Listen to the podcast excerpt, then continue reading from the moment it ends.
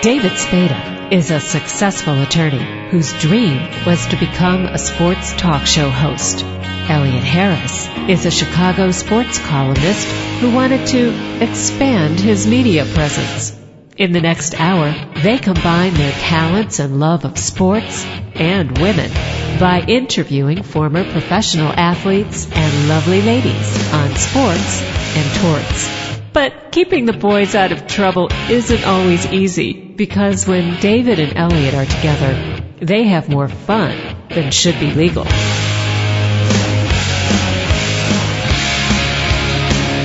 Welcome to another edition of Sports and Torts on TalkZone.com with David Spada and Elliot Harris.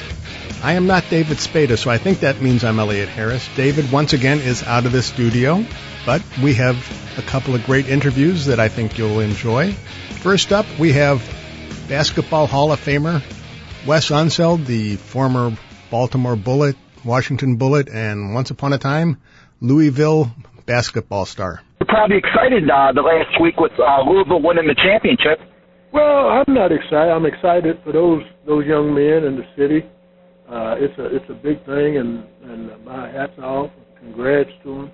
My wife is awfully excited because she's also a Louisville grad, and uh, it was a, uh, you know, it was it was it was, it was nice for all of us who were from that area. Who was your coach were at Louisville? Because you were before Denny Crum, right? Oh yeah, much way before Denny Crum. Um, the coach I played under his name was Peck Hickman, one of the old time guys. How did you end up at Louisville? How did I end up in Louisville? Well, I'm, yes. I'm from Louisville, uh, so you know I was recruited by a number of uh, very interesting institutions, and and uh, I just thought that uh, here was a place playing big time Major League basketball in the Missouri Valley Conference at the time, and uh, it also uh, allowed uh, my father and family a chance to uh, watch me play, uh, which was a big thing for for him, and uh, it it was you know an easy decision. Then you get drafted by the Kentucky Colonels in 1968 of the ABA, and then what? Also by the Baltimore Bullets. Did you have a tough decision to make which league to play in? Yeah, it, it was sort of tough, but uh, the decision was actually made for me by uh, certain incidents that happened, so it, it worked out the best. Do you want to talk about the incidents? No, not at this time. It's water under the bridge. the bridge has been torn down. I mean, you were a rookie of the year and MVP your first year. You must have thought this is an easy league to play in. No, it wasn't easy. When you were playing against Wilt and Russell and Thurmond and uh, guys like that, it was nothing was easy about it. Who was the toughest center you went against? Well, I, I I've never tried to rate them. Uh, but uh, the one I disliked playing the most was a, a young man who I understand just passed away here not too long ago, long ago by the name of Tom Boerwinkle. Uh, he, he was a Chicago Bull, and we're from Chicago. Yeah, Chicago Bulls, and he was a he's a big dude, and you know I used to like to hit people and try to wear them down. Well, I could never get to that point with Tom because found out I was the one getting worn down. He set the record for the Bulls for most rebounds in a game, and it still stands. He had 39 one game, and he probably could have hit 50 if they left him in there. Well, he he could do some things. He was a big guy, but he was he could hold his own. We've interviewed the other Hall of Famers in basketball. Most of them say the best player of all time was Bill Russell because that guy you could not stop him. He was good on defense and offense, and they said basically he was better than Chamberlain because he because he could do it all. Well, I don't know anybody who could get more rebounds than Chamberlain or score more points than Wilt. Uh, so I don't. I wouldn't try to rate either one of them. I don't think you get much better than Jabbar. Uh, I don't think you could get much better than Jordan. So you can just keep going. Uh, I just think it depends on what generation you're in. the guy you mentioned that's kind of forgotten is Nate Thurmond. That guy could flat out play, but he was in the shadow of Will and Russell for all those years. Yeah, and, I mean he was an absolute fabulous, uh, solid individual as far as basketball was concerned. For uh, everything else too, but uh, he was uh, just a steady, uh, no nonsense basketball player. You were six seven when you were playing the NBA. I mean, how did you get all those rebounds at that height? Well, I had to do something, otherwise I wouldn't have been playing in the NBA. It was just that that simple. Either go do that, uh, go home. Did you think you were was it you were ever going to win a title because it took you a while in the NBA? I, at some points, I'm sure I had my doubts because I didn't know if uh, a team with a six foot seven center was was going to be able to win a title. But uh, you know, I still had to just chug along and, and keep it going.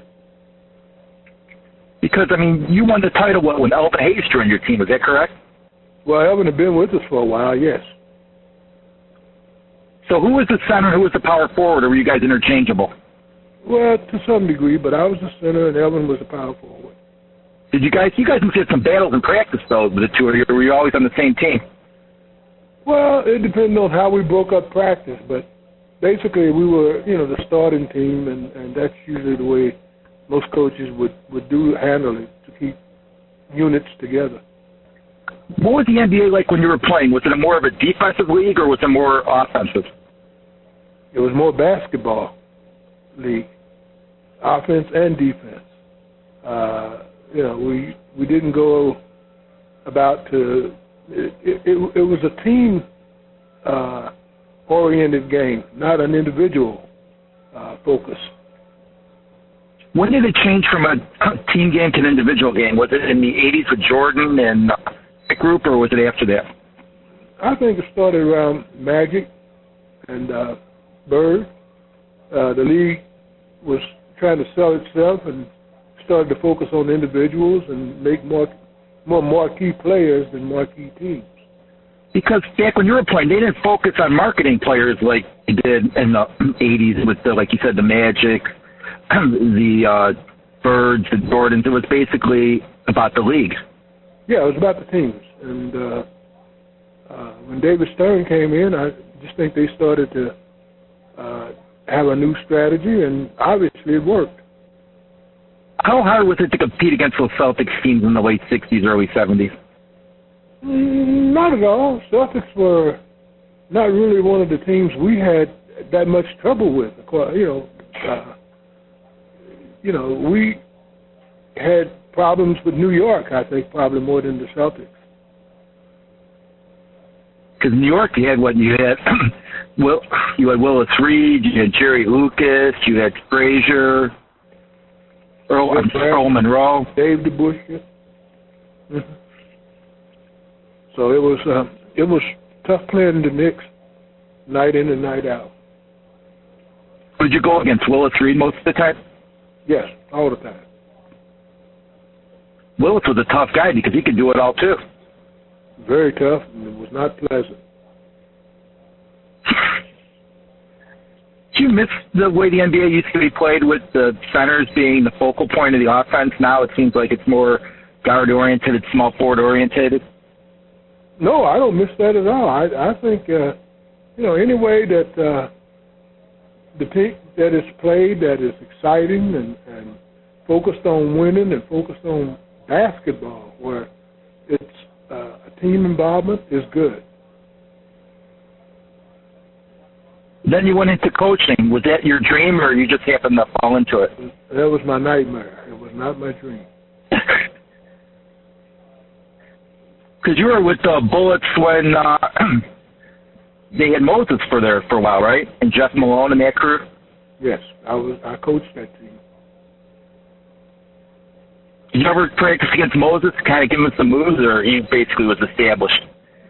Oh, he was already established. No, I didn't there's no way I, I was going to ever try to inflect my game upon on other individuals. Of course, there always, as a coach, you try to talk to them and show them uh, techniques that might help augment their game, but never uh, get to a point where you wanted to you know, create, uh, you know, someone uh, that played like you. Well, you were named one of the top 50 players of all time. What was that like? Well, it was a great honor. I'm sure one day uh, I will appreciate it a lot more. I, I appreciate it now, but uh, I've never been very good with uh, individual awards. Uh, I, I've always, you know, appreciated them and they're very nice. But uh, okay, let's get on to something else. I remember watching it when you guys were all on the court together. I think there was what 48 of you guys on the court. I think two of you guys have passed away, but I don't think you ever saw much talent on the court at one time. I, I think Pete Maravich was the only one that wasn't there. So 49 out of 50. That's, yeah, the only one who uh, passed away was who? Pete Maravich. Pete Maravich. Okay. I think. Uh, I mean, I think you're right. I mean, those are some fabulous players you had out there. I mean, you had George Mikan and that crew, the founder, in essence, the founders of basketball. Yeah. It was fun to be a part of that group. What was it like when you went in the Hall of Fame? Well, again, it was uh, it was one of those uh, awards that uh, you deeply appreciate. And, uh, you recognize the honor uh, of it, but uh, again, because I don't focus, I've never focused in on things like that. Uh, it's one of those things I, I'm sure I will appreciate when uh, when I'm sitting there with my grandchildren. You'll be telling them stories about when you played basketball the way it used to be. Well, you know, we always did that in solid movie. One last question: Who was your favorite player growing up? My favorite player growing up, well, probably was Oscar Robertson. Yes. I was from Louisville, Kentucky, and Oscar was from Cincinnati, and uh, heard about him in high school and watched him when he played with the Royals. Uh, you know, so I would think a Big O was was the the hero of the time. I'll tell you what, he was a great player, and he's forgotten about. But I mean, that guy could do it all. A lot better than a lot of these guys.